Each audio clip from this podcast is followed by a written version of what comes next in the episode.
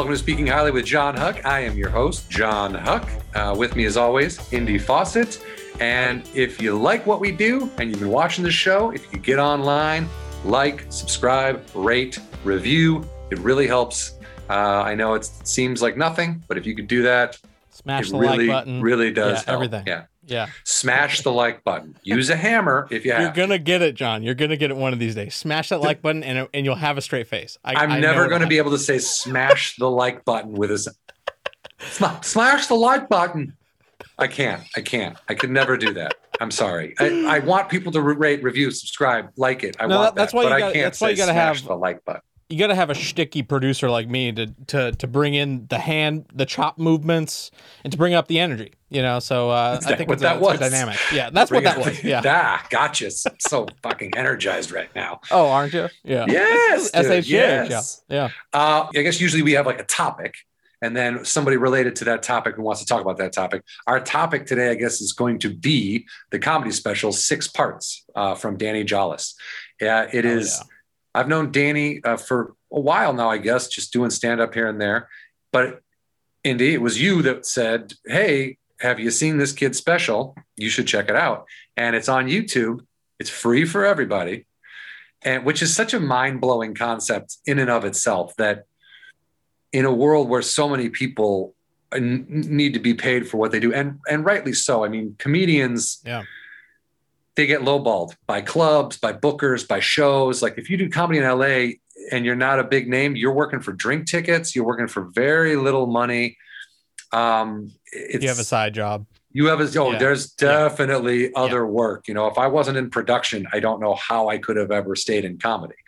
Um, but It's a comics tough just- gig. it's Yeah. a tough gig and Yeah. it's not it's not universally respected in the sense that people just like oh do do a set here. It's good exposure. Like dude Exposure.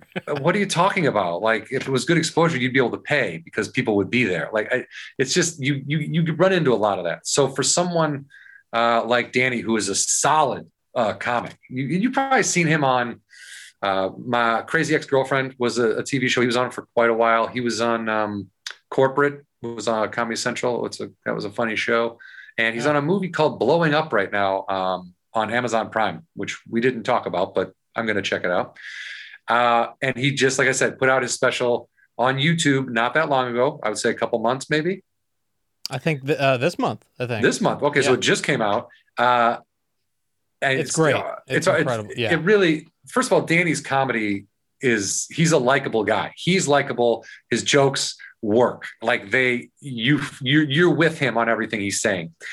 Um which and he which, which also not to cut you off but No, I, no, I- uh it, it's refreshing to see a comic not go out with with the intention on like i think you guys talk about this uh in the interview uh don't go out with intent to uh to disrupt or with intent to uh, to uh, offend anyone even though you you will you you inevitably will but like I guess what is like clean comedy is, or not necessarily clean comedy, but cleaner comedy is harder comedy? Question mark. well I don't know, I or at least harder to harder to to master. I guess. I think well I, I I get I get kind of the clean comedy thing to me is is interesting because uh, you'll find places that say clean just means don't say cunt, and then you'll find places right. that are like clean means like if you were going to go on a to get your comedy on a clean station on um, Sirius XM, you can't even mention the bathroom.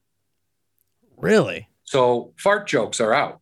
Wow. You know what I mean? So so you you're talking like So Jim Gaffigan's not considered clean in that regard, then.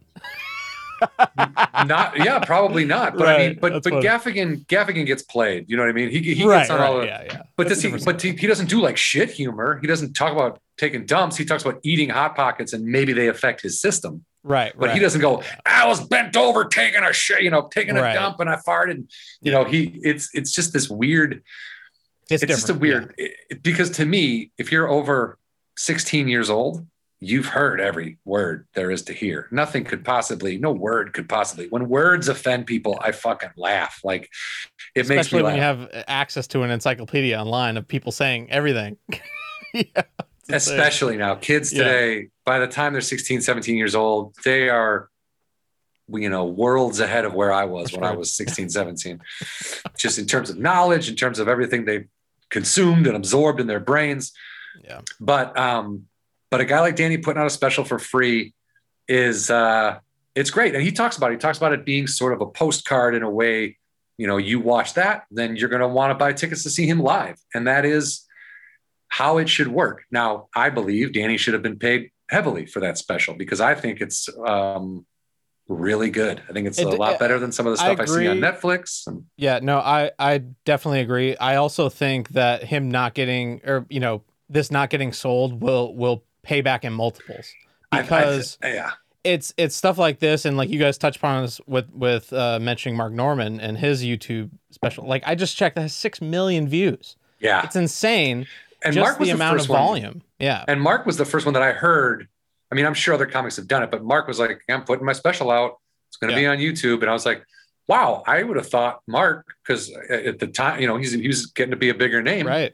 And I was like, man, he, I would have thought he would have, someone would have bought one of his specials, you know, but I think that's just a, Well, I think that's just a, different, nod to that the industry doesn't necessarily know what they're doing. Right. Well, like the the the you know the half hour uh, Comedy Central special of old is it, you know what I mean. It just doesn't stuff doesn't happen like that anymore, right? Where it's like the the barrier to entry is so low. You need uh, twenty grand to make a really really really good special. You know, like it's it's really not out that uh, nowadays not that far out of reach. Yeah. You know. Yeah. espe- And, and, and with gear, the way everything is, Right. Yeah. you can you know people if you if you live in hollywood you have a friend with a camera you know what i mean like and, I, and i'm not saying go film a special even if you're not ready like danny has been working at Right. comedy for 10 years grinding it out every day writing and working and writing you and can tell. working You can tell. and and Yeah. and you can tell his special is and to hear him talk about it you're going to hear him talk about the chaos and all this shit that went on behind the scenes but when you watch it they shot that thing it literally looks like he walked into a place was like i think i want to do comedy here rolled out a carpet put some chairs up they show him plugging in the microphone and you're like did danny set up his own room and of course i mean it's all movie magic type shit but right. but it's just it's just really it looks like it was it looks so easy breezy you know it just looks like ah do some comedy here and then he goes up and he makes it his his stand up is like an effortless you know it doesn't look like he's stressing or freaking out or anything right. and to Yeah. hear that some of these crowds didn't get it some of them didn't like it some of them were really drunk and like it's Yeah. just it's one it's a good it's a nice it's a nice it's nice insight into just what it's like to be a comic and and the amount of stress you go through doing something like And, this and I would assume you're hyper aware of everything going on everything more so than any one uh, audience member would be. yeah if you you're on Yeah. stage you can hear somebody whisper Yeah. it it it fucking it, It gets in your you, yeah. head no one else can hear it so when you Mhm. go hey shut the fuck up you look like a crazy person Yeah. who's yelling at the audience for no reason it has to be i always have to if i'm going to comment on somebody else's commenting it has to disrupt other people Yeah. you know what i mean Yeah. if it's only disrupting me i will ignore it or tell them to be quiet or whatever but Right. like if i can see that other people are like shut up you know right. Then I'll fucking be like, hey, Well, now it's time yeah. make fun of you. There's always going to be, you know, just like, you know, it is a job. There are going to be moments like that where you're going to have to focus and you're going to have to get through your joke and work. Right. Exactly. Uh, yeah, it's- and, can't all and- be fun and farts. Yeah. well, hey, hey, you know, I don't, I don't want to, I don't want to take that possibility out of here. No. I'm just kidding.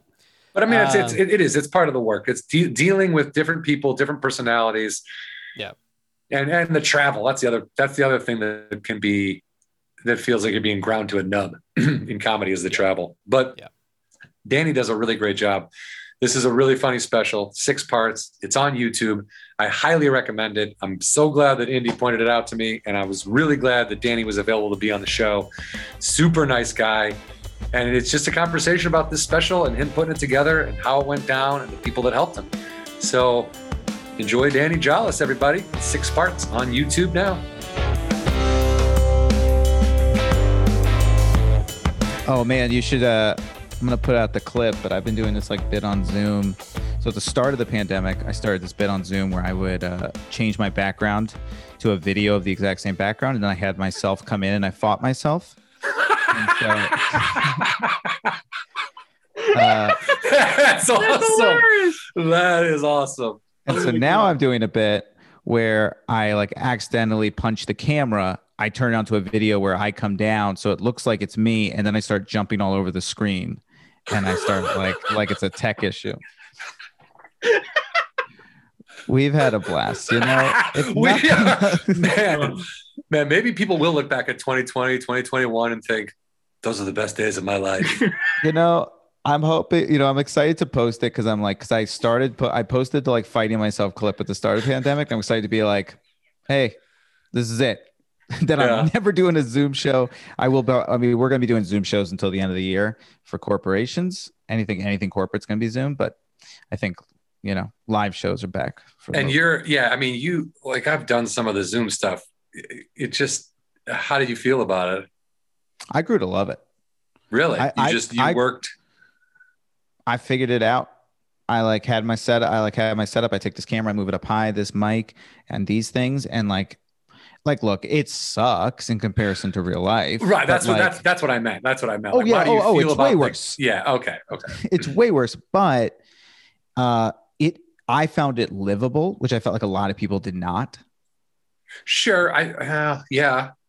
Like I felt like a lot of people were like, "I'd sooner die than do this again." And I was, and I definitely was like, oh, I knew people that never did it, and I was like, oh, I'm, I not just did it, but I like hosted for Nowhere Comedy Club. I like, I would do regular sets for like Sammy Obey to KO and like all these things. Like I was doing every. I just have an addiction to stand up comedy. Well, I, I feel like I was I was ready. You know, I was like, okay, this is what we're gonna do. The Zoom thing. This is just figure it out. You have to do it because this is what we're moving forward. Like there is no end to this yet. You know, we still had a moron in uh, the White House who was like, it's 15 cases. So it was just like in my head, I was like, this is never gonna fucking end. And I did one. I did one, and I did it. I was standing up. I was the only one standing up, meaning Mhm. like I didn't know. So I had my computer up high. I was like standing up. Yeah. I just it was uncomfortable. And then I did one, you know, and some of them were just comics, like other comics just looking at you. Oh, yeah. and, and you're like, dude, how, what, I, and then I, towards like this last month or two, I've done probably three or four.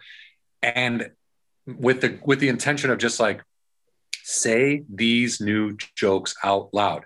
Do not fucking care about getting a laugh or a reaction. Say them out loud, record them so you can hear them and Mhm. then go from there. Because, and then if I get, you know, if you get chuckles doing a Zoom show, that's a fucking standing ovation as far as I'm concerned. He's like, take a bow and walk out. Oh, Because people sure. are at home and they're scared to laugh. They don't know. Some have their mics turned off. Like, you know, people are doing other shit. It's like, I know. I I got lucky where because I hosted for Nowhere, I had like a, I had like a speech that I gave at the start of every show that I kind of perfected, which was like, listen to me, you're gonna turn on your mics. Now you're thinking to yourself, not me, no, you, you're gonna turn on your mic. Now here's the thing, you're gonna forget at some point. Every show, there's somebody who's like, he's like, hey, do we have pancakes halfway through the show? And Right. we have that moment. And I had this whole like bit, but particularly for the corporate shows I've had to do, because sometimes you do these corporate shows and they don't tell people to un- unmute, they don't tell people to turn on the cameras. And I would like, I would see comics just like take the bomb and I would come on and be like, no, no, no, no, no. We are doing this. You're gonna, and I would like do the whole thing. And it made it livable. I Yeah. mean, I've, I've, I've done it. I'll Yeah. keep doing it. Ugh, Yeah. I'll do them until the end of the year, but I'm very excited. I mean, I'm doing live shows this weekend. It feels so good. oh, that's great. Where you, where you going up? I'm going to SF uh, to do some Ah. don't tells, and then uh, but I've been doing like uh, I did like low key outside and like some of these great. There's some incredible LA shows, and then like haha comedy clubs now open. Wow. Um, they have an outdoor space. This co- there's like a couple of there's like uh, the nightcap is an outdoor space. Like a couple places have opened outdoor spaces, which is Are you, did you get your shots? yeah.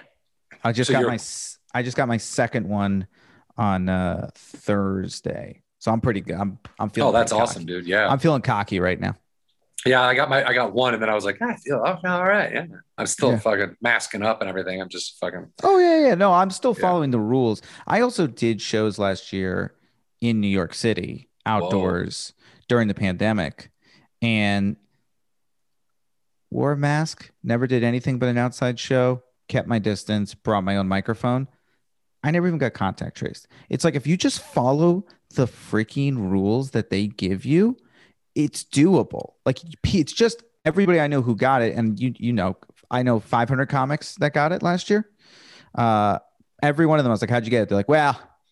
You know, I was inside and I had no mask on, and I was and like, say no more. yeah, it's like, well, so you didn't follow the rules. So you did the thing you're not supposed to do, and you got it. Yeah. That's what happens. Dude, I mean, that's a, that's, I keep, that's what I tell myself too. Is like, just, they say, wear two masks. It's helpful. It'll help. Yep. Okay. I'll wear Oh, two. I wore two Like, I'll wear I- the I- protection. That's fine. I'll do the thing that they tell me to do because I'm not a fucking doctor or a scientist. I have to listen to the doctors and the scientists. And here's the thing: is we can't just stay in our houses for the rest of our life. So my thing is, what can I do so that I'm leaving the house because I have to do stuff that is also safe and not going to hurt someone else. Yeah. And that's what that's where I land. Um, I do. I would wish we could all live in, at home forever, kind of at this point. Um, I mean, I just, I do, I do, I, I'm gonna, I need that live show. I need, I need to get Yeah. back out there. I, I also am like very nervous for the first time I go on stage again because it's not like I forgot how to do comedy, but I just feel like it's just going to be different, you know, because it's going to have to be all new stuff. It can't. I can't go. I, I can't go back to doing jokes that I was doing before. It was just be like, I, I don't know. It would just seem very um, unaware of you know to do that. I mean, I mean, I recorded a special right before the pandemic, being like, "Oh, now I'll start working on my new material." So that blah blah. blah. And then mid-pandemic, I was like, "Wait a second, when this thing comes out, I'm supposed to come out of here. I can't be doing those jokes. I have zero minutes." And I Yeah. have to, you know, usually you get you get a little buffer time when you're between the special getting made and the special being released to like work up like yeah, and you can slowly start replacing. You know what I mean? Yeah. Like that's how it Yeah, works. I, I'll get an hour and slowly like, okay, here's my new closer, and then that closer Mhm. goes away, and the new one comes in. Here's my this comes in, and it's like Mhm. slowly it becomes it's it's a new act. You know? Yep. so I am But, yeah. uh I am actively like I'm up to like 20. That's good. I got like 10 to Yeah. 15 that I'm like, this I like. And then I might have to go back for a little while. Like in headlining shows, I might have to tell a story or two that I used to tell back in the day just to kind of I fill time. And, and I know they're, and I know they get good reactions and people like them. So whatever. I know I, I did a I did a um I I hosted a haha last weekend because I are we recording yet? I think so. Yeah. Here's- Yeah. We've been, yeah. we've been, yeah. yeah, yeah, yeah. yeah so I don't been- usually host. Sorry, all of a sudden I was like, I was like, man, maybe, but but I but the only thing I was gonna say is like I don't really host anymore, but I like I wanted to host because I was like I was like let's, you know, What- I'm- whatever I'm- you can do, man. I'll host. I'll feed. I don't give a shit. Oh, for sure. And I'm also very much like, look, these clubs have been struggling too. It's worth remembering. Like, you That- know, we part of this, I think, has like, not that I ever had an adversarial relationship with the comedy clubs, but it's like more than ever, it's like, hey, we need each other. We all need each other right now. And so I was like, dude, I'll host. But I was hosting at Haha, which is a tough space for me in, in general. That's like not my, you know, that's not my ideal room. But I, that's why I love doing it. But I was hosting and I reverted back. I did a couple jokes in the special out of panic. And I was like, Yeah. But I, I'm so but, mad at myself. But did but no one else knew that. No, you're you're the only yeah. No one else. And even if they did, even if like oh oh this is from the special, they wouldn't be pissed. It's like I, I I can't think of a joke that was in that special that I'd be like ooh never tell that again. You know what I mean? It's like yeah, no, for sure. It's just Stuff. it's me. No, it's all me. It's just Yeah. me inside hating. that's how we are. No, I, I the same way. I'm like oh people are gonna. No one follows me. No one knows what I No, no say one on cares. stage Oh, from club to club. No one gives a shit. And I'm like No it has to be new. I need a new. Everyone's like I know. whatever. It's also so funny uh, when my fiance and I started dating.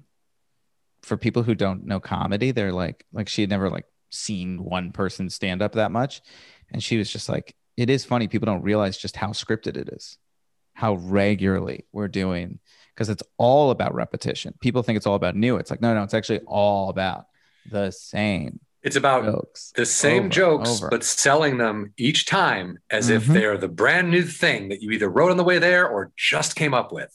And the slightest of tweaks, which nobody will ever notice, but you're like, trust me, big difference at what just happened That here is today. better. This Yeah. better this way. Yeah, no, you're right. And she's like, I tell her afterwards, I'm like, huge change. She's like, literally what changed?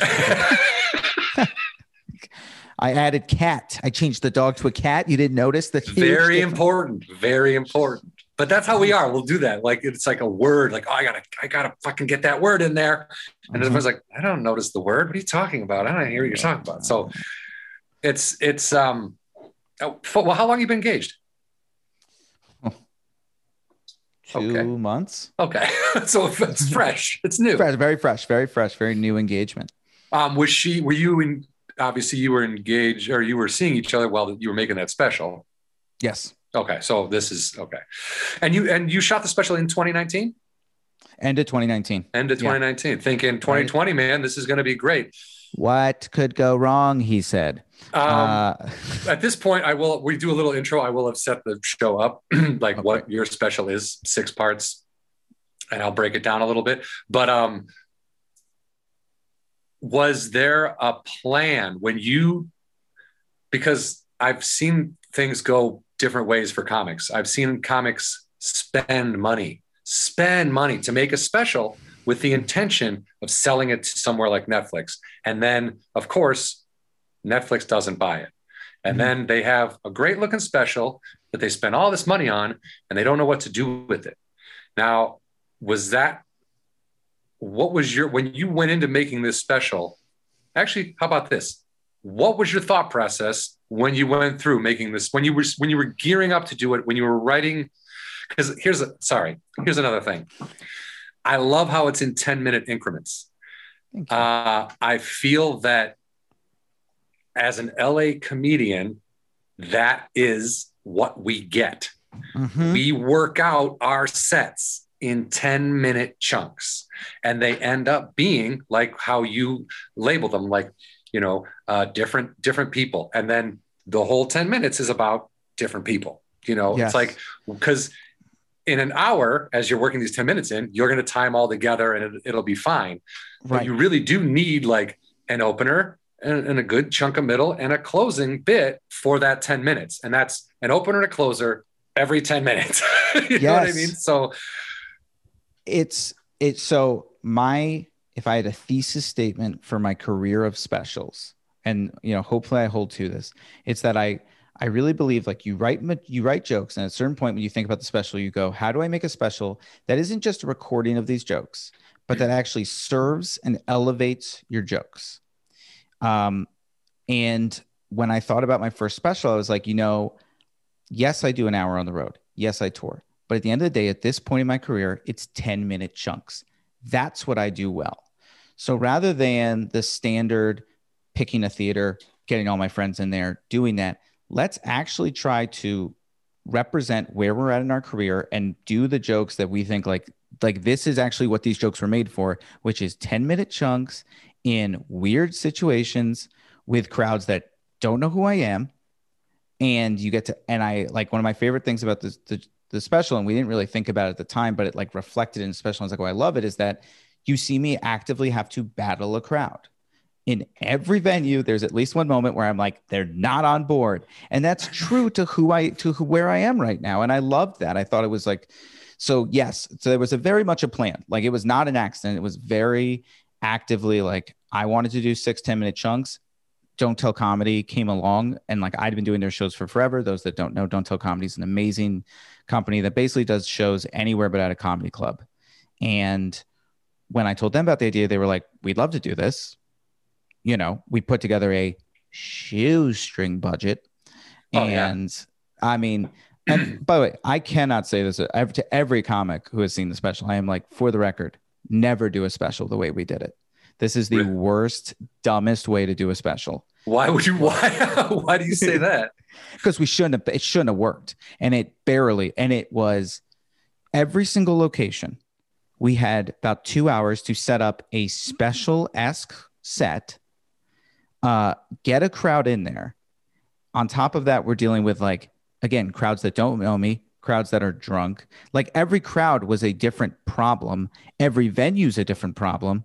And i'm then sorry why Yeah. what you do two hours to set up and get the audience so you didn't like have No, it was just, it was a working, it was an open surf shop until two hours before we got in there. It's an open barber shop until about two hours before we go in there. It was chaos. And then ironically, the most difficult one was the, the comedy, club. Of I knew you were going to say that Horrible.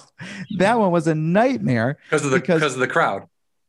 No, the crowd was great. Oh, kind okay. of. Well, the issue was we basically built this system where what we would do is we would turn off every light in every venue. We put one light directly above me, straight down, couple lights to the side, but that was basically like this one light that was huge would just light me. So we could make it look consistently lit.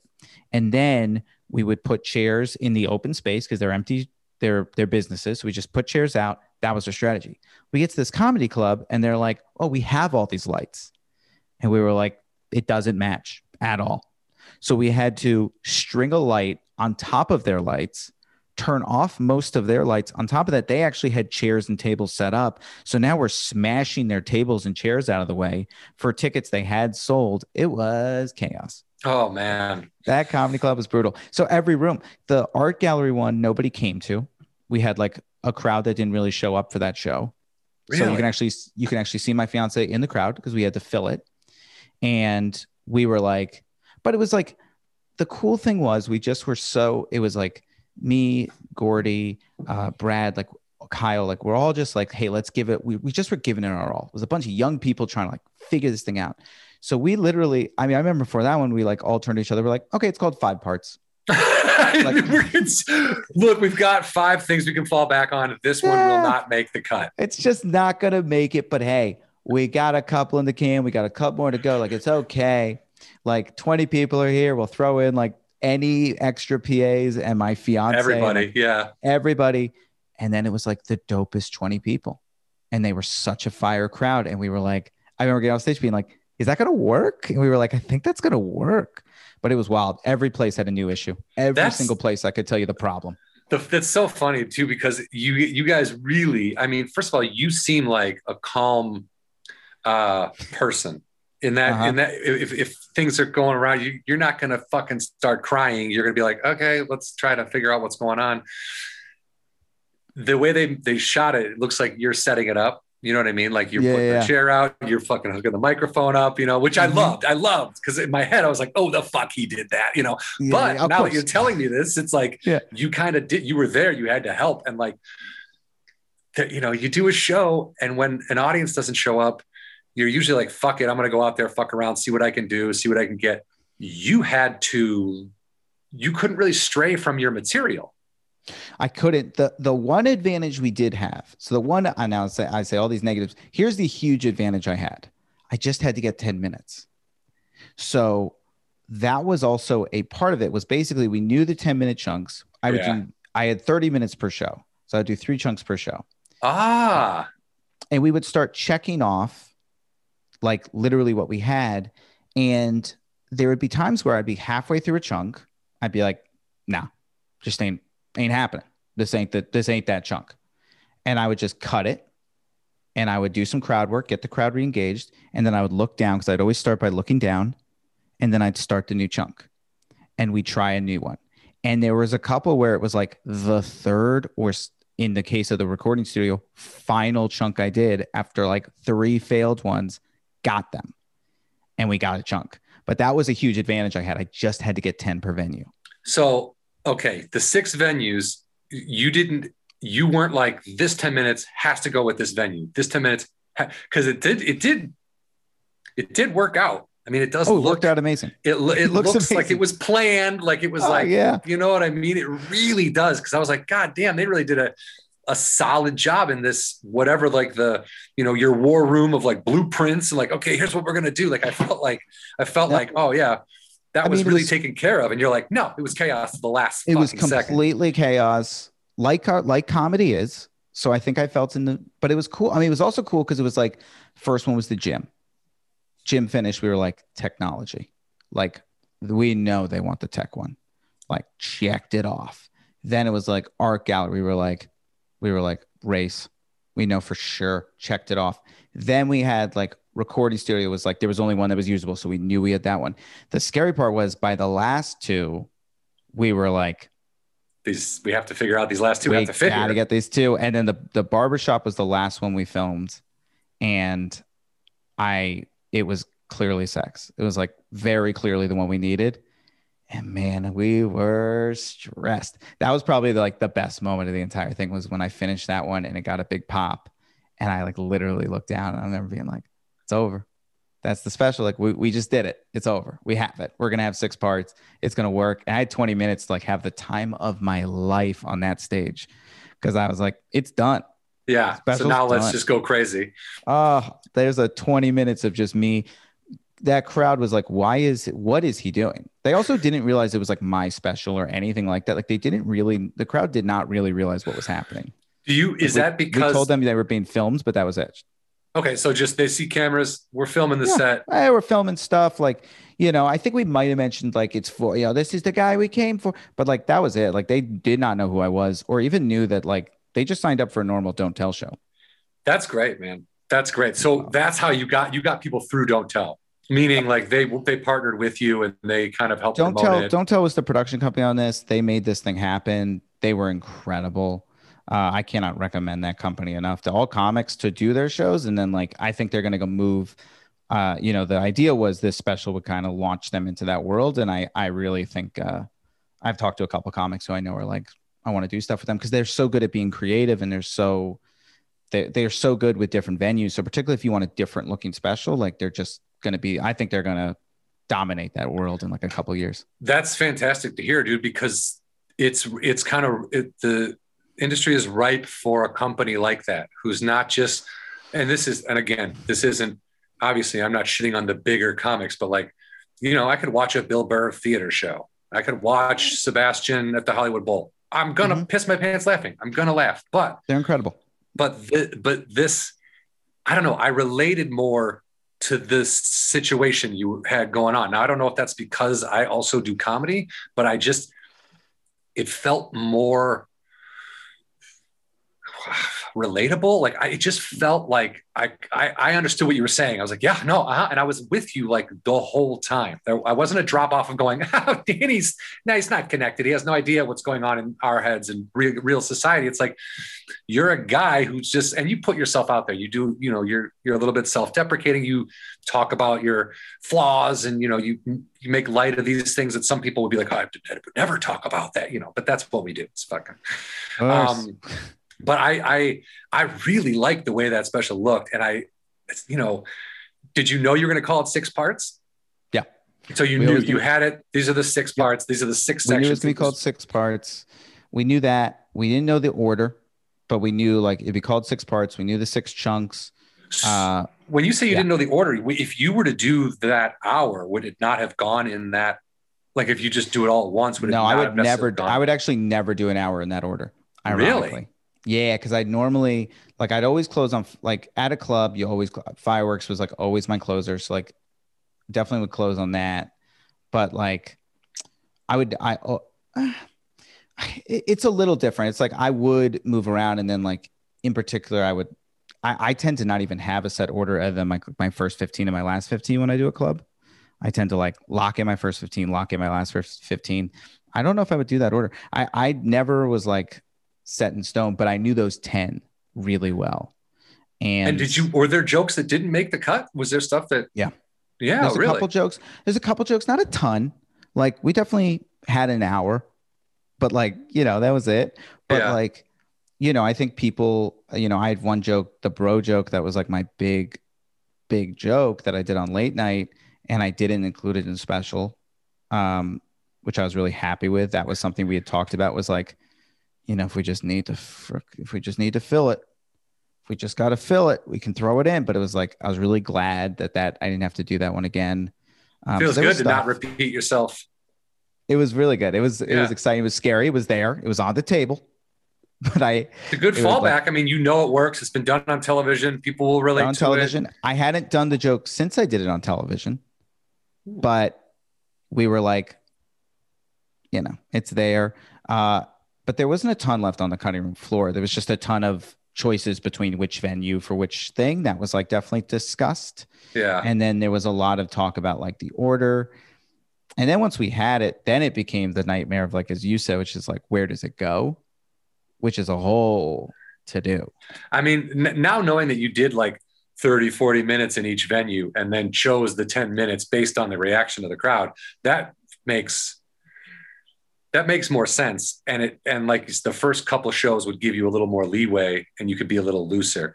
Whereas if you knew like I have to deliver this 10 minutes to this people at this room. And if it doesn't go well, but fuck, like, you know, there's, Yeah, that's yeah. A, that, that would be a, a real thing to have in your head when you're trying to be funny, you know, just For sure. And for every, and it allowed us to have mistakes. There was, you know, particularly like I remember the surf shop crowd was really drunk. So they dropped 500 bottles during the taping, but we just were able to cut around it because it just didn't happen during the big 10, the 10 that mattered. The, the barbershop, the bathroom was right next to the stage. And if you opened the door, the loudest fan you've ever heard on. what is that, dude? I know that. It's like- damn.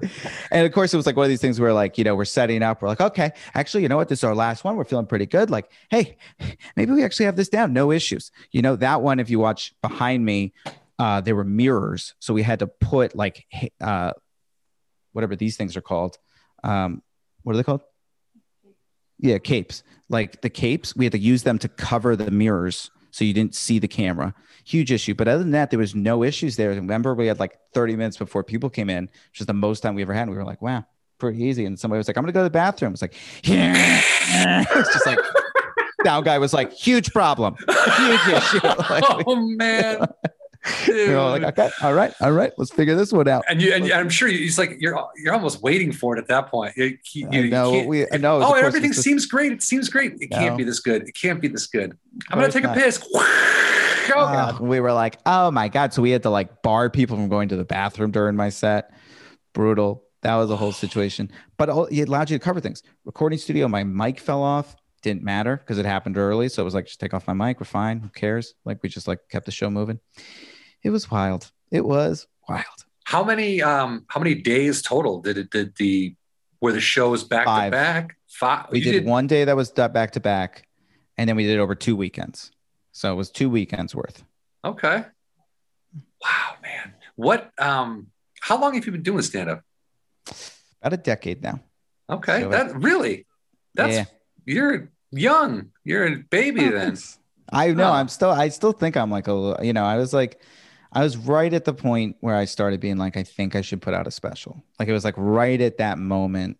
But until that moment, I never felt the urge. I'd always been very like, take your time on your specials. There's no rush. You know, of course, I'm waiting for like Netflix to come my way, being like, we'll make it. And then that wasn't happening. Yeah. So then we just had that moment where we were like, this feels right. Well, I was just I was talking about this uh, with Indy earlier. There there are people who have been doing it 10 years, maybe a little less, maybe a little more, who are like, "Hey, I'm I'm putting out a special." And you're like, "What are you doing, dude? You don't have material for a special." Whereas there uh, you know, I wouldn't I would have said longer than 10 for you for you. sure just because That's very nice. That means a lot. I know which is weird because people are like, "What? You're calling them older?" I don't get it. No, no, Why is that no. nice? It's, it's, that's a compliment to a comic. That is a compliment. What he just said. yeah i mean I, I wasn't like oh this is you know green or this is underdeveloped or he should I, now i've seen huge names with netflix specials who then later on were like yeah that might not have been the most developed thing but when Oh, netflix there's is some- dangling a chunk of money in front of you saying we need a new special by next week you're like let's fucking shoot a special i can rant and rave and I've had I've have friends who have done it and they've known while they're doing it. They're like, this is just gonna be a bad special. I'm just taking the money. And like, you know, they try. It's not that they're not trying. no no no but- they'll try but but yeah. but you know when you, you from the time that you first think of a joke and you put it down on paper to the time that it makes to the it makes it to the stage to the work that's done to it over the course of depending on the joke years you know who the fuck knows but like Yeah. then it's ready like you know i always think chappelle's first special is his best special because that was 25 years of comedy Mhm. in an hour you know Yep. and then and this isn't necessarily about chappelle but like when someone does that like they, you're you're all everything you've written all the good stuff you know you did one you did a first special that's everything you've done and then the next special is supposed to come out a year later but you Mhm. haven't written 25 years worth of jokes in a year. You've written one year's worth of jokes from a way different perspective than you had when you were younger. Mhm. And it doesn't always fit, doesn't always work. It's also like some of these some of these people who are putting out a lot of specials and again like more power to them i get it but there are some people who i go man if you took their last three specials that they did over three years and you took the best 20 from those three specials and put them into one special whew, It would be awesome. you'd, have, you'd have an all-timer Yeah. you'd have an all-time special on your hands But you can't sell 25 minutes to Netflix. You can't, of you know. course and you can't and you and you can't nobody you know it's very hard you know i i've it's very hard to to turn down money particularly Okay. real money like that Well, know? yeah. I mean, especially when, you know, as comics, most of us struggle for years to stay afloat financially Mhm, while we do what we love. And the, it, you know, just because somebody, you know, Bill Burr's success now doesn't mean that he didn't have 25 years of fucking eating shit and getting Oh. rejected. And you know what I mean? It's like, you can't let those guys especially get it. They know, they know how hard it is. Like it's never lost on a guy like Burr that the struggle is always fucking happening. You know what I mean? real stand-ups know this you know there's a lot there are plenty of people who kind of call themselves comics who you're like ah you're not real you know you weren't really but the comics that grinded who made it it's like it's why they're so great to work with usually because Yes. they get it it's why it's so nice to open for them like I, when i open for like a real comic like someone who grinded for years it is always everyone's like what were they like i'm always like such a delight absolute pleasure every single time because they get it they understand what we're going through They've been where you were. they- They've been where Mhm. you are. Yep. They see the grind. They see, the, you know, they respect the fight. Like we all, res- like even like 10 years in, I see people like five years in who I'm like, oh, love the fight you're putting in. You're going to Keep get there." going. Keep Yep. going. Like I see it. I see the work. Um, and then there's people who I open for who are just kind of like comedic people who then like started doing stand up and they don't really respect it usually and they don't really get it. And it's like, just fine, but it's like, eh, you don't yeah, I, I, I, what you're saying. There's um, there's like a Mitch Hedberg. He talks about at the end of one of his um, albums. He talks about how he's a comic, and he's like, I think that's a noble profession. I make strangers laugh. Like to to me, there's not much more. And people are always like, "Oh, you're a comic." Oh, well, but can you write? Like what? No, I'm a co- I'm a comic. Like, well, why don't you write a movie? Like, what are you talking about? Like, isn't this why isn't this good enough? Like, wh- why why Yeah. does it always have to be something else? You know? And it's just um, It- he's like, are you a, are you a farmer? Well, okay. Can you also cook pancakes? Like, what, dude? Why would I need to do that? I'm a farmer. Like, and you know you can put in because someone's always like because you, you act and i like to i I love acting and you're very good at it, like- by the way. thank you so much you too very very good Stop. and i'm just i mean it. but like so you know like people always ask me like which which one do you really love acting or stand up i'm always like there has literally been zero times in my career maybe one one six month period where i actually had to choose. Other than that i've never had to choose. It doesn't matter. You can do both. You can put your full effort into both. They do not interfere with each other. Uh, you can do a couple different things but it's wild to me. Stand up is truly its own beast because you can is. you and i both know like anybody can kind of act i like to think i can do a little bit better but like anybody can kind of do it um like it's it's doable but not everyone can do stand up stand up takes real effort real time got to put in the hours There are the more teachers. There are more firemen. There are more janitors. There are more Mhm. homeless people. There are more cops. There are more anything, uh, any other profession. There are more of them than there are stand-up comedians. Yep. It's hard, but it's doable. The thing that boggles my mind in the problem we're having right now, I'm trying to talk about this on stage right now, is like, you know, these TikTokers who are starting to do stand up. And it's like, now listen, I respect the hell out of what you guys do. And you're very good at it. And to be clear, better than I am. But you're not doing a good job at my thing. And people are going to see you. And then they think our thing is bad now.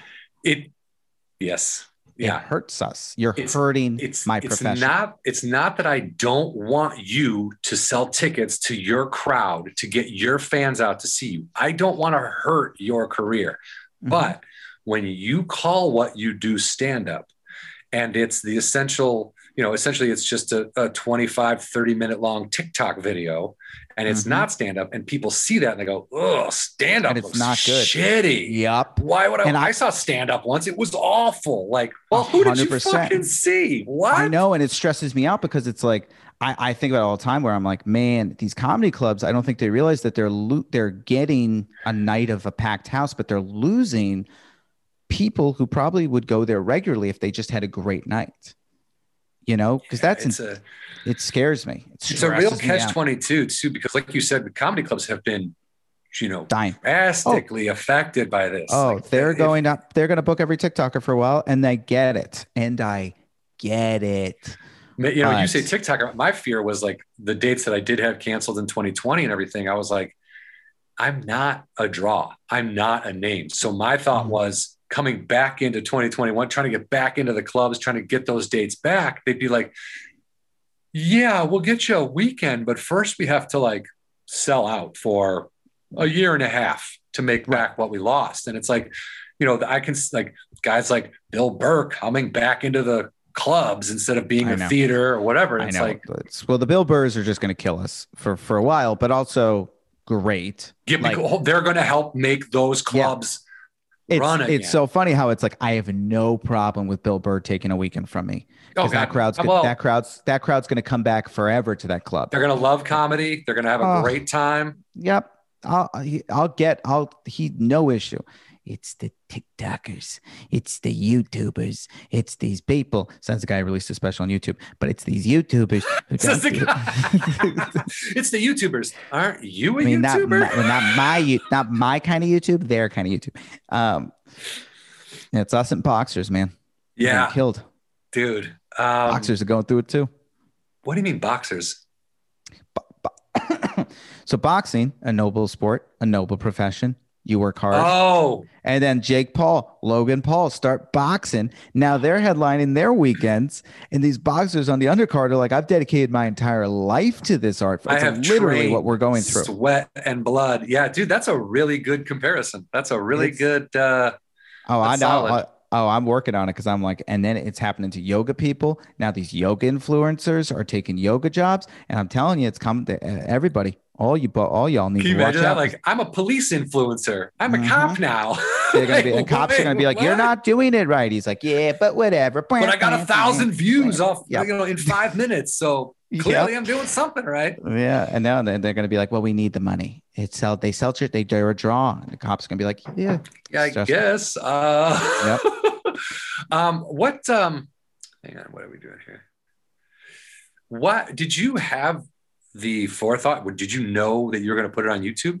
Were you? Uh, So that was always talked about. Like it was something I did definitely believe in. Was like, oh, I really think YouTube is the YouTube is the place to be, um, in my opinion, for specials because I think they get passed around a lot more. And at the end of the day, what is the point of a special? Ideally, with this special, it is not to make money. It is to be an, a, a a billboard for my live dates.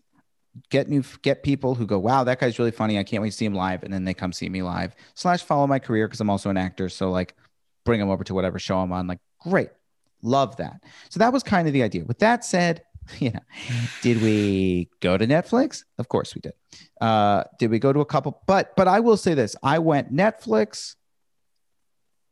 Insert name here. Insert name here. I don't want to say which above which, but insert a stream one random streamer here, one random streamer here, and then it was YouTube. I really was like YouTube over a lot of other streamers. YouTube over um, I've said this on the things. YouTube over Prime. I think Amazon Prime is uh, devouring specials, and I don't think they're giving them the the, the attention they deserve. There's you mean they're just them- they're just grabbing them up and then putting them on and grabbing not- them up, and it's like there's some incredible specials on Prime, and they're never promoted. They're never pushed to the front, and it's really sad to me because there's there are some specials on Prime that are unbelievable that I don't think got their day. No, I mean So- Eddie Eddie Pence, a good friend of mine, put his his his is out on Prime, and I wonder if he's kind of sensing that it's it's because it is it's buried. You you have to go looking for like Henry Phillips has a special on Prime, but you have Yes. to look for it. It should be And something Henry that comes up like, so hey, you like this, you like that. Here's Henry Mhm. Phillips. You know what I mean? It's like yes, exactly. that they should have and that and to me i don't i don't know anything but that's their algorithm that's how they that's their I think it's just I think it's look, I think that I think it probably was was a good thought they had, which was like, let's get specials, like particularly like you know, some of these people that Netflix looking over, let's give them a like let's give them a special, let's give them a home. I love that thought. I just think that at a certain point it got oversaturated on there. And so I just was like, you know, more power to people who want to go to Prime. But I decided I was like, I really want to put this on YouTube. So that became a thing. Once Netflix said no, I was like, basically, I was like, YouTube. Then it became really hard because there was a bunch of distrib- distribution companies that were like, absolutely not. We don't do that. That's not our model. We sell it to a streamer. We don't know which streamer it'll go to, but it goes to a streamer. If you want us to handle the audio, which is like really important, then you're going to have to deal with it and you're going to have to put it on a streamer. And I fought it tooth and nail. And then finally, 800 pound gorilla came along and they were like, all right, put it on YouTube. And they've been great. Dude that's And- uh, that's who i worked with on my last album they are fucking awesome They're so great. I, it, uh, like, I've left this thing definitely being like, being like, you know, this special is great, but, uh, you know, I, and I'm very private, but also don't tell comedy, 800 pound gorilla to great companies. the next special you do you Probably will mean? be with the both of them. Probably be with the both of them again. A hundred percent plan to. yeah two great companies that listen to me. Both of them, I said things they were like, that's not really what we do. And I said, please. And they went, yeah. And it's like, that's so dope that they did that because I saw a lot of companies not do that and they did that. So, interesting me, yeah, big props to both of them. Yeah, that's great, man. That's great. So, but what I guess because you know, I hear YouTube, I think, oh, you just did this yourself and you put it up on YouTube yourself. But like Right. clearly there's so many people involved in the making of any comedy special. And I don't mean just yours, six places, six. Yours is, sounds a little more intense even because of Yes. the we were making it we we really dreamed of this thing being on netflix we put in the work like it would be as big a special as anybody else's and i but i also thought that was cool because i felt like when we put it on youtube being like hey this is not just some random night at some club this is work like this is going to be this is going to outkick you know outkick what what you think a youtube special would be i also think you know youtube specials used to mean that and I'm hoping there's a real shift. And I think there is like actively as I did this, I was There- like, I, I yeah, did not you- start this. There was absolutely a trend already happening with Sam Morril and Mark Normand of these I are was going to say Mark Normand special, you know, uh, just blew up. You know what I mean? It just fucking up, changed his career. And it was like, and it's a great, by the way, great special. yeah. That Mark yes. by the way, Mark Normand, if we're, if we're giving shouts out to people, I dropped this special. Mark Normand immediately contacted me, was like, love that you did this, way to go, storied it, like helped. Again, a comic, comics like reaching back was like just so nice. I've, Yeah. I've talked to Mark Normand, you know, we know each other, but like I cannot tell you how many comics I've known for years and years who have not done anything with this special. And Mark Normand, who I haven't seen in probably three years, within hours was like, buddy, so proud of you. Great job. Because he probably i mean and this isn't i've met mark maybe a, a small handful of times. The first time i met him he, i was like oh hey my name's john huck. He's like yeah i know that name. I never seen your face but i know your name. And i was like oh okay. Because new york la the world of comedy it it's minuscule so it it, really is. it, it felt is- good that he at least had, had at least heard my name and it had been said Mhm. in an area that comics were hanging out it's also like, but it is, it's such a small world. People don't realize that from the outside. People don't realize how tiny this world is. Like, there's only so many comics, and we see each other all the time. So it's like, you know, it's it's it's good. I mean, to me, it's like we all should be looking out for each other. I well, yes, I agree with that, and I think, and I do think um, Mark helped set uh, that the YouTube thing in motion. He in really the sense did. that, like, when when you saw what his special did, you were like, well, that's not a bad idea because, like you said, the idea of a special isn't necessarily. Oh my God! I'm I'm taking a bath in hundred dollar bills now. You know, it's like yeah. it's it's like I want people to see what I can do. I Mhm. want them to like it, and then I want them to buy a ticket for the next time I'm in their area. So the Yeah, clubs and- are like, oh, what a great guy. Have him back. He draws. Yeah. Oh yeah. By the way, swimming in hundred dollar bills. By the way, I I uh, I think it's because I because I worked with two companies on this, and I do not regret the decision one bit. I'm pretty sure it's impossible for me to make money off this. I was going to say, you will never see a dime. Yeah. when I put the, I mean, that's why part of the reason why like 800 pound gorilla before I put YouTube was like, just to be clear, like you are sacrificing money here. We But- can sell this to a streamer. And I was like, and I'm aware. Unfortunately, I, am sorry. I'm going to negotiate against myself here and tell you, I try to don't get want no money. money for this. I, I know I want no money. And they're like, yes. so look, man, I think I think you did the right thing only because if someone would have gone, hey, have you seen? Because Indy was the guy. He pointed it. He goes, "Have you seen Danny's special?" And I was like, "I have not. I just it had just come out on you. Just happened." I was like, "Oh, I'm mm-hmm. I'm gonna watch it. I'll watch it. I'll watch it." And I, two days later or whatever, I watched. it. I was like, "Holy fucking shit, that was funny." From your special, I went and watched Mark Normand's because Yep. I was like, I remember his blowing up and people just going ape shit about it. And I was like, I gotta, I gotta see it, you know, again, very good, solid, you know, I Yeah. really, excuse me, I'm going to cough. I'll just Oh, say wow.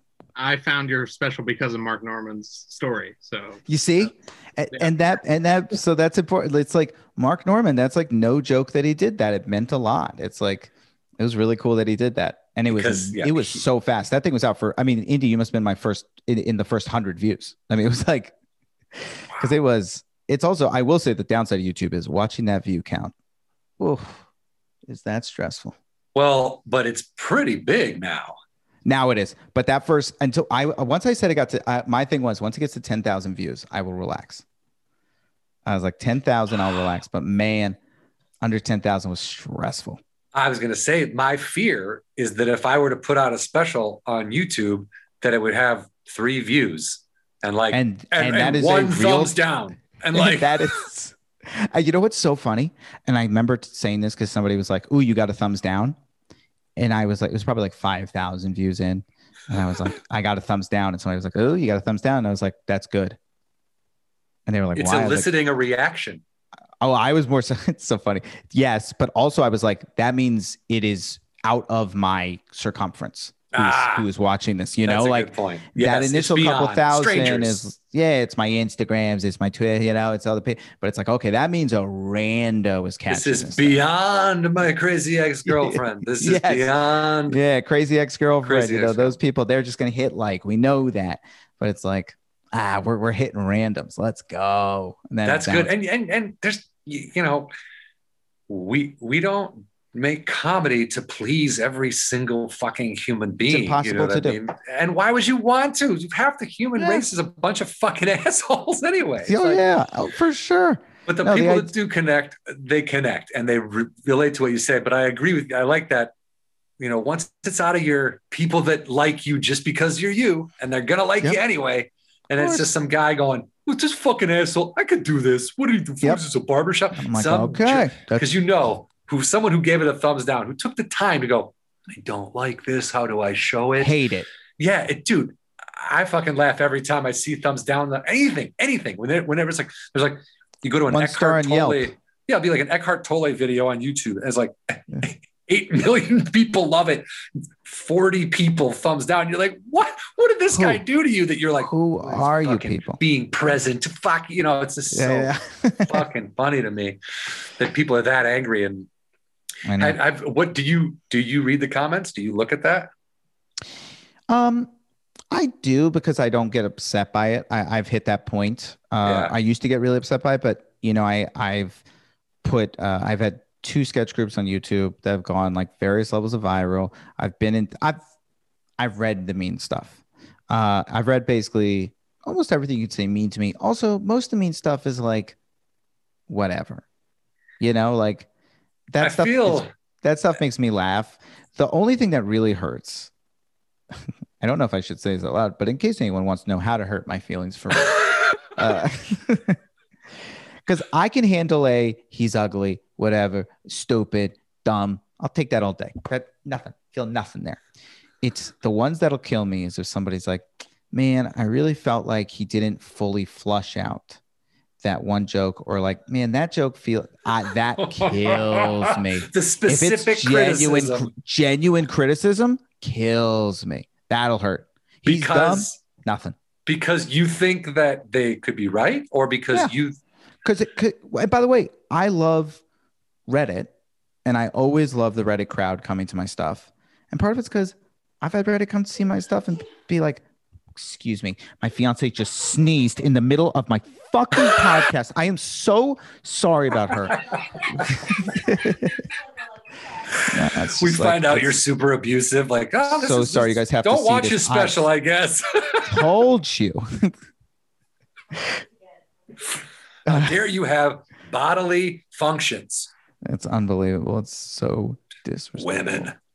Uh, um, what, what, uh, oh yeah. So I was gonna say like genuine criticism because it's like sometimes Reddit has seen my stuff and they've been like, "This isn't that good," because, and they'll give reasons, and I'm like, "Yeah, fair, Wow. good point. Wow. You're right." Like there's sometimes, and also by the way, there's, and this is where I think this is where I really disagree with a lot of comics because a lot of comics will be like, "This crowd was offended by stuff," blah blah blah, and I'm like, "Look." Offended, you always get. There's always gonna be somebody offended for no reason. But there's also been times where I've said a joke and somebody's gonna down to been like that offended me, and I'll be like, why? And they'll talk to me about it, and I'll be like, fair point. You're right. I'm not thinking about that element, and I'll rework the joke to work in that element. It's like criticism can be good. I like and that, criticism. and and you'll find that when you rewrite a joke to take that whatever that element is that is being uh, considered offensive, you'll find the joke is better. Yep. Do you know what I mean? Yep. It's like people talk about this, um, the way society is now and how it's killing comedy. And it's like, to me, that just means you can't yell the N word on stage or you can, Yeah. and you're mad about Exactly. You not being able to call people a faggot or whatever it is. It's yeah, you you're can't be mad, lazy you can't anymore. That's It's- and that's what it is. You can't be lazy. And I think for me in particular, two things: this kind of wave of not political correctness, but this this new wave of kind of all inclusivity. You know what I mean? Everybody's equal. Everybody's different but equal. You know what I mean? Like Yeah. our differences make us better, and we're all better together. So. Yeah. You know, um, I forgot what I was going to say. No, but it's true. It's like it, it is like a huge thing. Is like listening, and also like, you know, I've the joke I did on Colbert was about trans at the end. T- took its time, but got to uh, transgender rights. And my new closer is about transgender rights, and both of them, you know, I did it a couple times. Like really thought it was good, and then I hunted shows and I would look for anybody in the crowd who was tra- who I thought was transgender or would approach me as transgender, and I'd be like, "What did you think? Am I missing anything? What am I not getting right? Because I don't, because I am, I am not, you know." Am I going to make every single person love this joke? No. I'm sure I'm missing. I'm not going to hit every element. I can only, I only have five minutes for this bit, but like, am, is what I'm saying fair and honest? And it's been really important. Help. It's made that joke 50 times better. listening. Yeah, that that's what that's where I was that's where I was going earlier. Is that th- this is causing me to write smarter? Twitter cutting out fat and then Mhm. not you know, it's it's not about you know. I, I feel like when I was 15, like 16 years old, I, I punched down a little bit. I'd be mean. You know what I mean? Like we all did.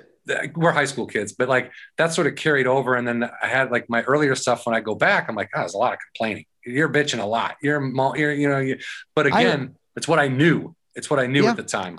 I also, it's also why I'm a big believer in like, you know, you do have to tell jokes that aren't good to tell jokes that are good to a certain degree. There's obviously certain things. If you're saying that on stage, it's like, hey, buddy, hey, hey, what, are, what are we doing here? Yeah. But there are things I've said on stage where somebody has been like, hey, I don't like that.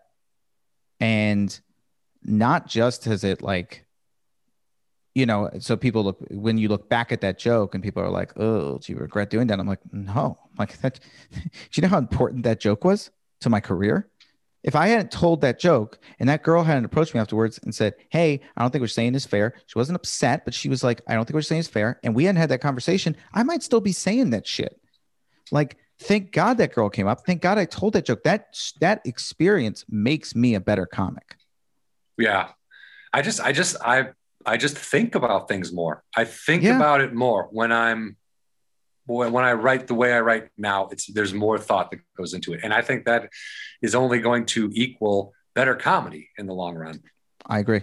I think it's so great. yeah.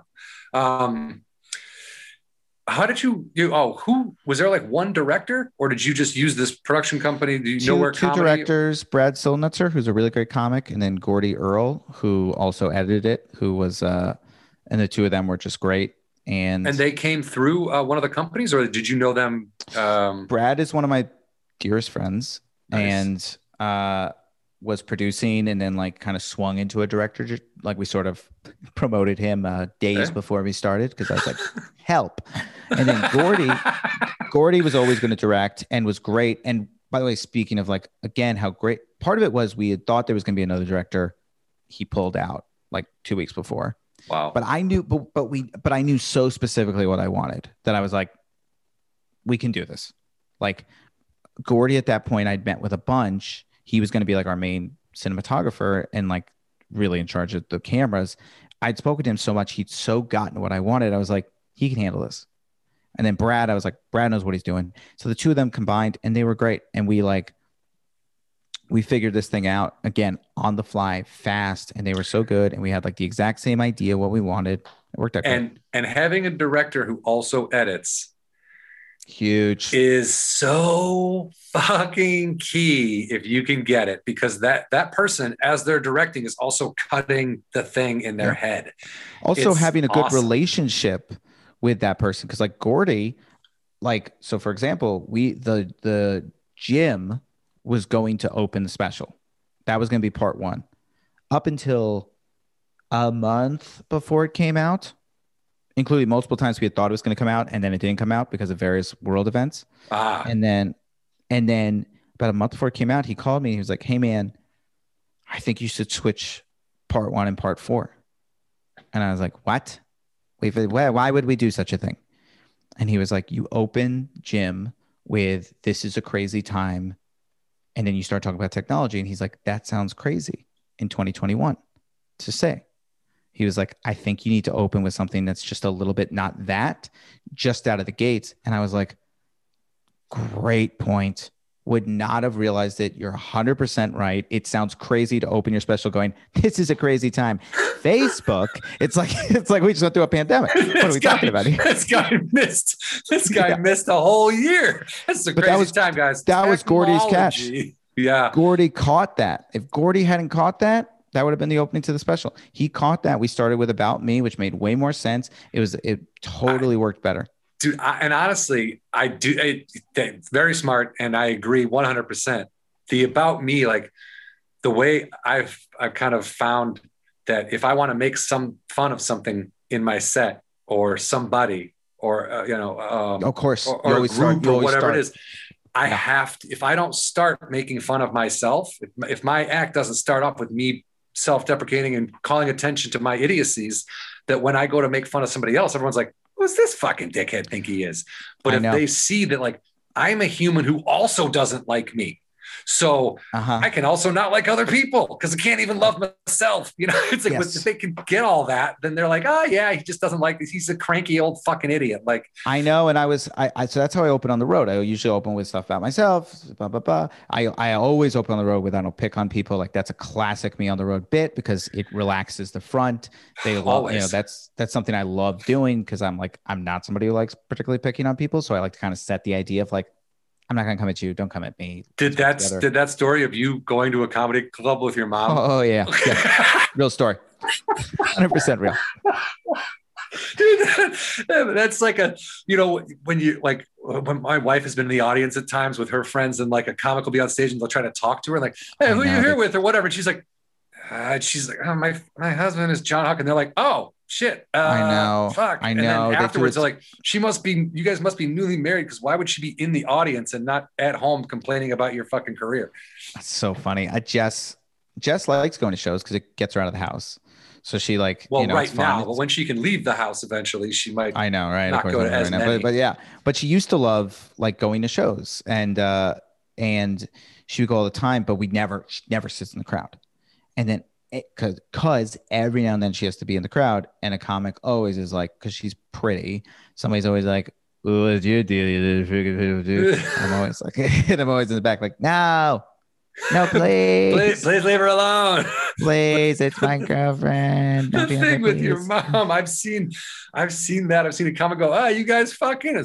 That's my mom. Like I've seen Yeah, that. my and mom, I've it's been my like, oh. sister. Oh, it's the worst. And the comics like, this is hilarious. I'm like, it's not for them. It's horrible. It's a nightmare. Stop it.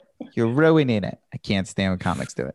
But Um, that's a great. That's a great way to start to, to let people know. Don't be afraid. Don't be I afraid. know. And then, and so that's what I always do on the road. But I was like, I had this idea in my head for the special where I was like, I don't want to, everybody always opens with about stuff. So let's not do that for the special. Let's feel a little different. Let's open just on like a bit that we love. And it, and it worked.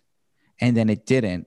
And it worked because you did that bit, that ten minute chunk, you know, and the audience loved it. But in Right. the whole of it, Gordy made the right call, but that's Yeah. Gordy. That's how important it is to talk to your editor. Also, that's huge for like acting. Also, that's a huge piece of advice. Kabir Akhtar was the uh, editor for um, Crazy Ex Girlfriend. He also ended up directing the show, a bunch of episodes. oh, but he was the editor, and becoming friends with him as an editor, you want to get you want to get actual acting tips. Talk to the editors. They're the ones who are seeing how you're fucking up. Yeah, They're the ones who are seeing whether you're hitting your mark. They're the ones who like the technical shit in particular. Like talk to editors. They know how you're really doing. yeah. That's interesting. That's a good call. I mean, e- editing is so important. It's a like, yeah. They. I remember what was it a couple of years ago? They were going to try to take the editing Oscar out of the awards or something Maybe crazy like that. hardest, And I maybe was the like, hardest job of the entire thing. Dude, the Like- tediousness of editing for anyone who thinks it's easy. I lived next door. I lived on my wall connected to an editor uh, who worked from home. This was years ago. I'm talking, he edited for a food show. So for some reason, everything was being played editing super loud. reality. Editing reality is brutal. Over and over, you hear, but that's not the dish I made. But that's not the dish I made. But that's not the dish I made. But that's not the dish I made. But that's not the. Oh, and just like he had it cranked and he was just fitting things in. And I'm like, Mhm. dude, that's your job all day. That is Oh. fucking brutal. fucking brutal. And when Indy edits, but then he gets to do this, and that's I have to Makes listen all- to John's voice twice. when I edit the But but it, Indy Indy, what do you edit?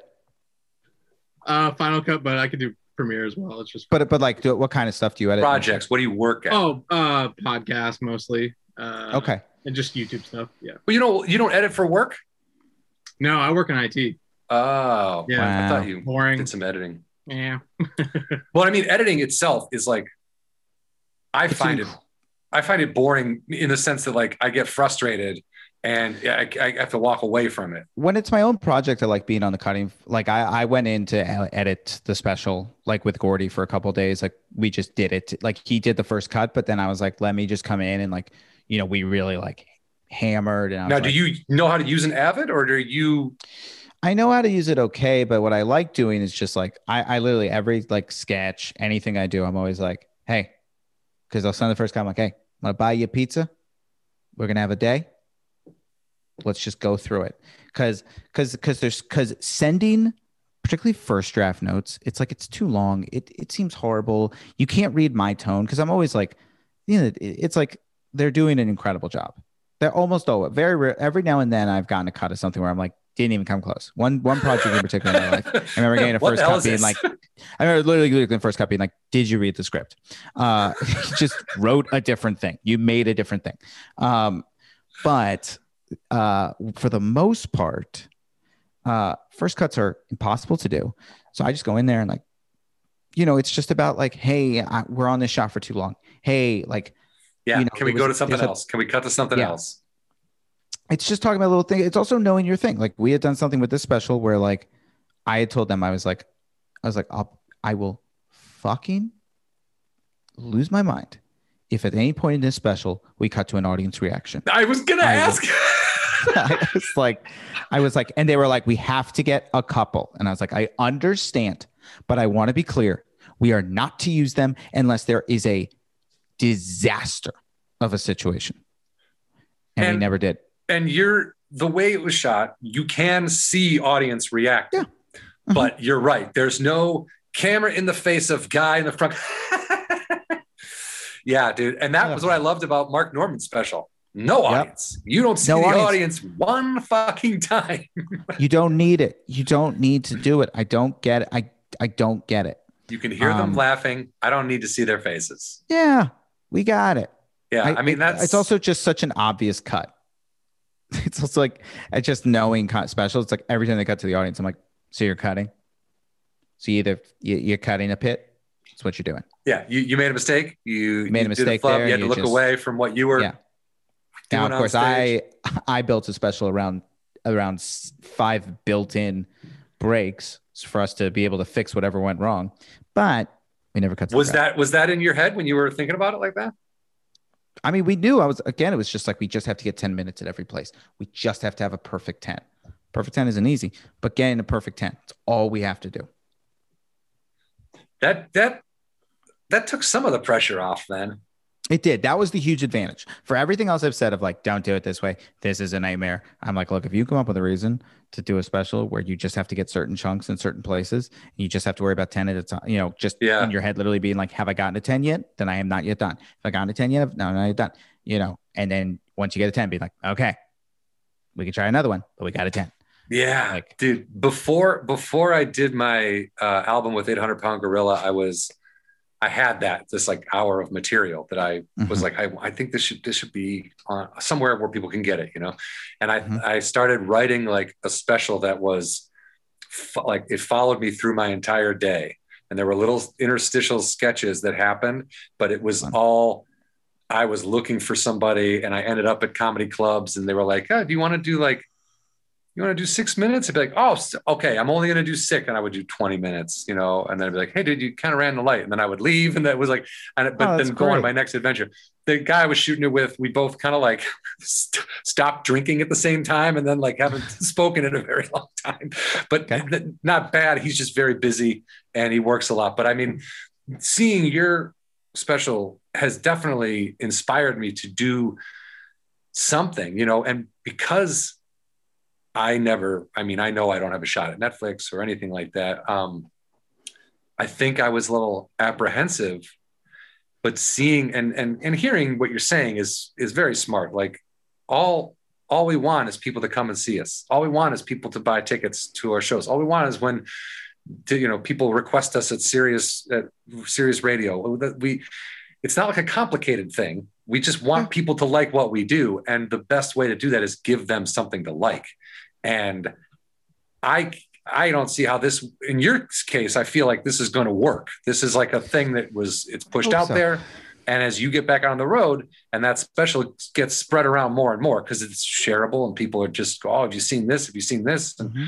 I just think, have you? Did you cut it up at all? Um, are you going to release like? Oh, yeah. We're putting out 2 million TikToks. Cut this thing up and every TikTok. the whole hour has been cut into one minute increments. It's Uh, a it is a daily email is what's the next reel what's the next tiktok we all hate it but we do it but we maybe maybe that's how I'll put my special out on Instagram, one minute at a time. ah it's brutal Just people Yeah. having to scroll through the feed, like, okay, uh, Ugh, it makes me so miserable but it's what we have to do Yeah. this is what it is this is what we signed up for but yeah. ugh, What? Uh, well, what's next for you, man? I mean, okay, we're getting out there. We're doing. We're starting to do live shows again. You're going to work on your next hour.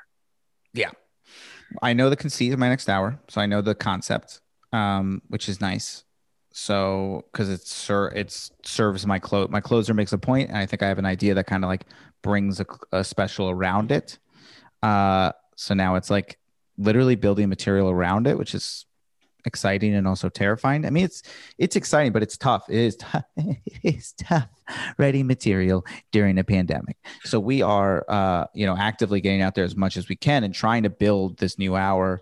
Because i will say once you do your first and i feel like you probably had this experience once you do your first album first special the second one doesn't feel as like huge. Second one feels like okay now we've done like the big so now it's like second one what do we want to do how do we want to do it it doesn't feel as like big so i'm i'm really excited because i think i have like a cool idea and now it's just building the material around it That's awesome. That's, and and I will say, uh, you're you're a very thoughtful writer. You know what I mean? It's um, you you you put that effort in there everything connects to you in some way and none of it is uh well, you know mean spirited in any way and Thank it's, you. I- and it uh i don't know it, It- just go ahead you do the same thing. I mean, I think it's important. I think it's at the end of the day, and I think this is true of most comedians 95%.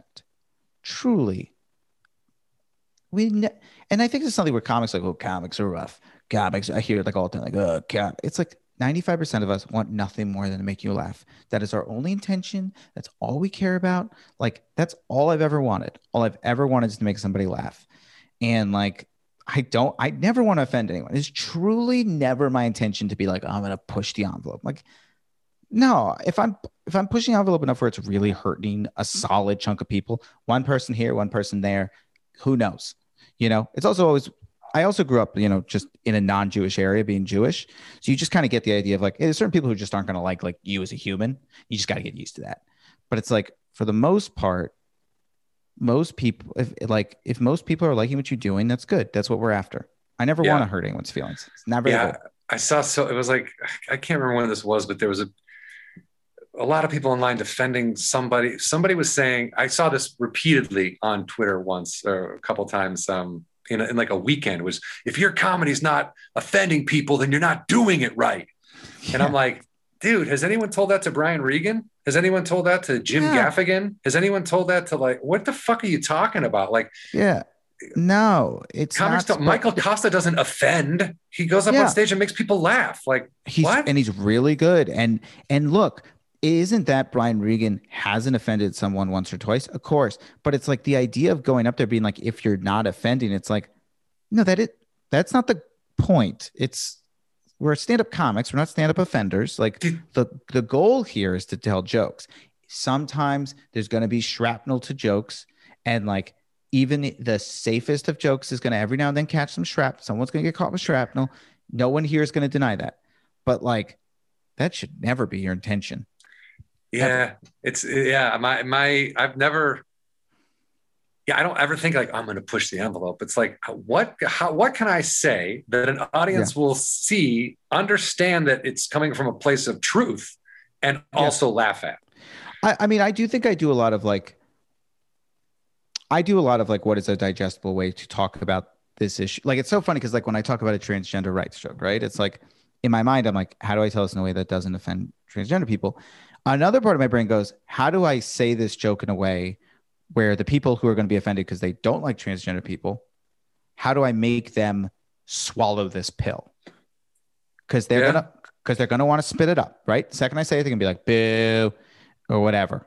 So how do I get them to swallow the pill? That's another part of it for me. Also, is like their version of offended is different, but their version is just as bad to me. I don't want people to hear my jokes and go, ah, he's just saying, no, no, I want you to swallow this pill. I want you to hear it. You're not going to agree with, you know, I think the highest compliment I can get on a joke of mine, maybe not the highest, but one of the highest compliments I can get is if I'm on the road and somebody's like, particularly when like I'm in Texas or Alabama and somebody's up to me afterwards. And I get this every now and then where they're like, I'll tell you, I didn't agree with what you said, but I thought you said it respectfully.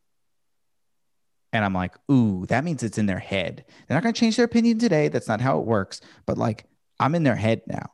But And you didn't maybe- piss them off. You Yup, got them and now- to sort of start thinking about it. You planted now- a seed. Right now they're now they're thinking about you know with the the you know the point of the bro joke where it was why would you give a fuck who shits next to you was like the big premise line, and it was like you know maybe they go home and next day wake up I give a fuck who shits next to me, and maybe a year down the line they run into somebody who's transgender and they're like why do I give a fuck How you who shits doing? next to me yeah why do I give a fuck who shits next to me and I'm like I, I that made a difference that's actually comedy making a difference so how do you get There- those swallow pills? That's There is there that is I use that kind of um think thought process like just in life like what with whatever you do like when I you know I used to be very innocuous online and just like everything was kind of a fart joke or whatever. And then now every once in a while when something I don't agree with or if something is you know shitting on the rights of other a group of people I'll make a comment and it's not because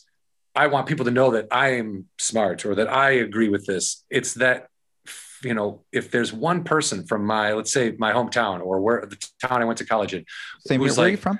I'm from a, a small town called Warrenville, Illinois. Not even that small anymore. And I went to school in Oh. Ashland, Wisconsin, which was very small. Okay, cool. Uh, how about you? East Coast? I'm from I'm from Virginia, Ah, which is a surprise. Most people don't see that coming. I did not uh, see that coming. Actually, Everybody assumes New York City, which I is where I went to college, and uh, that is where the personality arose. yeah, that's uh, that I'm seeing now. that right? that was uh, quickly replaced everything I was before. But I, I grew up in like, I, I mean, my, my fiance, the first time she like went back to visit my like hometown, she was stunned. that you were from there. Yeah. Can you hear her? Can you hear her yelling things? No. No, she just went, cause I am from New York. Um, Just unhelpful. Uh, but but I I- think that if like like you said if if it takes one if it makes one person who's on the fence about something go maybe I don't need to be mad at this group of people or maybe Yeah. that group of people didn't really take anything from me and this is it's a weird maybe my parents were wrong maybe this Yeah. fucking asshole who lived next door to me is wrong like and if and if they can see that just one person if it plants any kind of seed i think that is Right. making a difference and i think and part of it's remembering that is that it's a seed. That's the that is the only like there is this thing online where people are like, How are people not getting this? And I'm like, maybe because you just yelled at them two seconds ago. It's like unfortunate look, obviously we all wish we could just say one thing and everybody's like, I get it. Oh! it. I'm a genius. Wow, I get it now. It's like that's not real. That's not real life. Like Right. I know people, I know I've changed my opinion on things, and more so, I know some people in my life who have really changed. Them. My opinions were always like pretty much where I am now. Maybe a little bit of like a you know understanding of the world and like Uh, yeah, you know, I think it's just probably a, my little. Le- I, I'm doing a joke about like how I sort of got to where I got to because it because I didn't start it like I hate him, but I did start it like well, it's a little weird, and it's like Yeah. now I'm here, Yeah. right? T- takes a while from high school to here. I've Yes. grown. Um, but I'm also like, I've watched it happen. It's like, man, it's slow. It takes a while. It takes a second. It takes people a while to, you know, they're not just going to question everybody in their world immediately. It takes them a second to be like, wait a second. Like now I'm listening to them talk and like, does sound mean. Like, why do you give again? Like, why do you give a fuck who shits next? Like, why do you give a fuck who shits next? Why do you? In the fiftieth time they say it, maybe they're like, hey, you know, I, and then they're there. But it's like takes a while, man. Yeah. You're getting people to change. I mean, to change your thought process, your belief system. It's like, you know, people really dig into what they're told when they're young. They, a lot of Mhm. people grow up and are like, yeah, that, what are you talking about? Like, Of course. I had a friend's dad who tried to tell us that, um, what was his, he had some dumb stat about how many people were killed. He goes, more people were, more, he said something about nobody dying in Vietnam. I don't know what his thing, it was like a fucking bizarre, stupid statement. What And a specific conspiracy oh, theory. Oh, we were we were on a and we are on a pier in this at their cabin in Wisconsin, and then he walks away, and I'm sitting there, and my friend goes, the guy whose dad it was goes, man, that was crazy. I go, crazy because your dad's a fucking moron. Like, what are you Yeah. talking about? Like, that wasn't crazy. Your dad is an idiot. You believe that? You want to be a history teacher and you believe that? He was like, he was like, uh, I'm like, dude, just because our parents say shit does not make it real. Know. You know? And that was like an awakening. He was like, oh, I guess. I'm like, parents are Yeah. just people. They can lie and just- be fucking annoying just like everybody else. Hundred percent. And I got so lucky where I have parents who are really, you know, I, I have two great parents. I'm very lucky in that sense. Do they Um, support? Uh, they like they like what you do. They do. Took them a while. Really? you know, Yeah. Yeah. They the both of them unfortunately did very they I had the perfect nightmare combination, right? They both are artists who found a way to do art in a very practical way. Ah. My dad isn't my dad isn't the funniest person I've ever met and an incredible performer, but he became a professional speaker. He became a sales trainer. So he gives these big talks, does basically what I do, he does stand up, s- but but in Yeah. a smart, structured way where he made a salary, was able to raise a family brilliantly. My mother is an artist, incredible artist, ronniejolles.com if anybody wants to check it out. Um, but she became an art teacher when I was growing up. She had a salary, she made money. They did it in intelligent way. So when I came out and I was like, I just want to be a pure comic, they were like, what you're doing is not great. They were not, they were not super on board.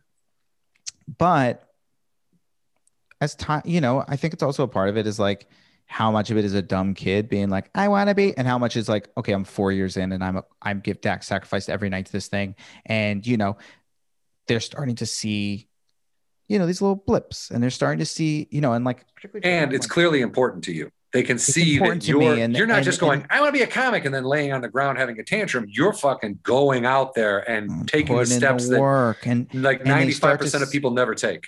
Exactly, and they're starting to meet my friends, and then my two years later, my you know because I've had some very successful friends uh, throughout my entire career. It's, I'm very lucky, very Yeah. lucky. I have some.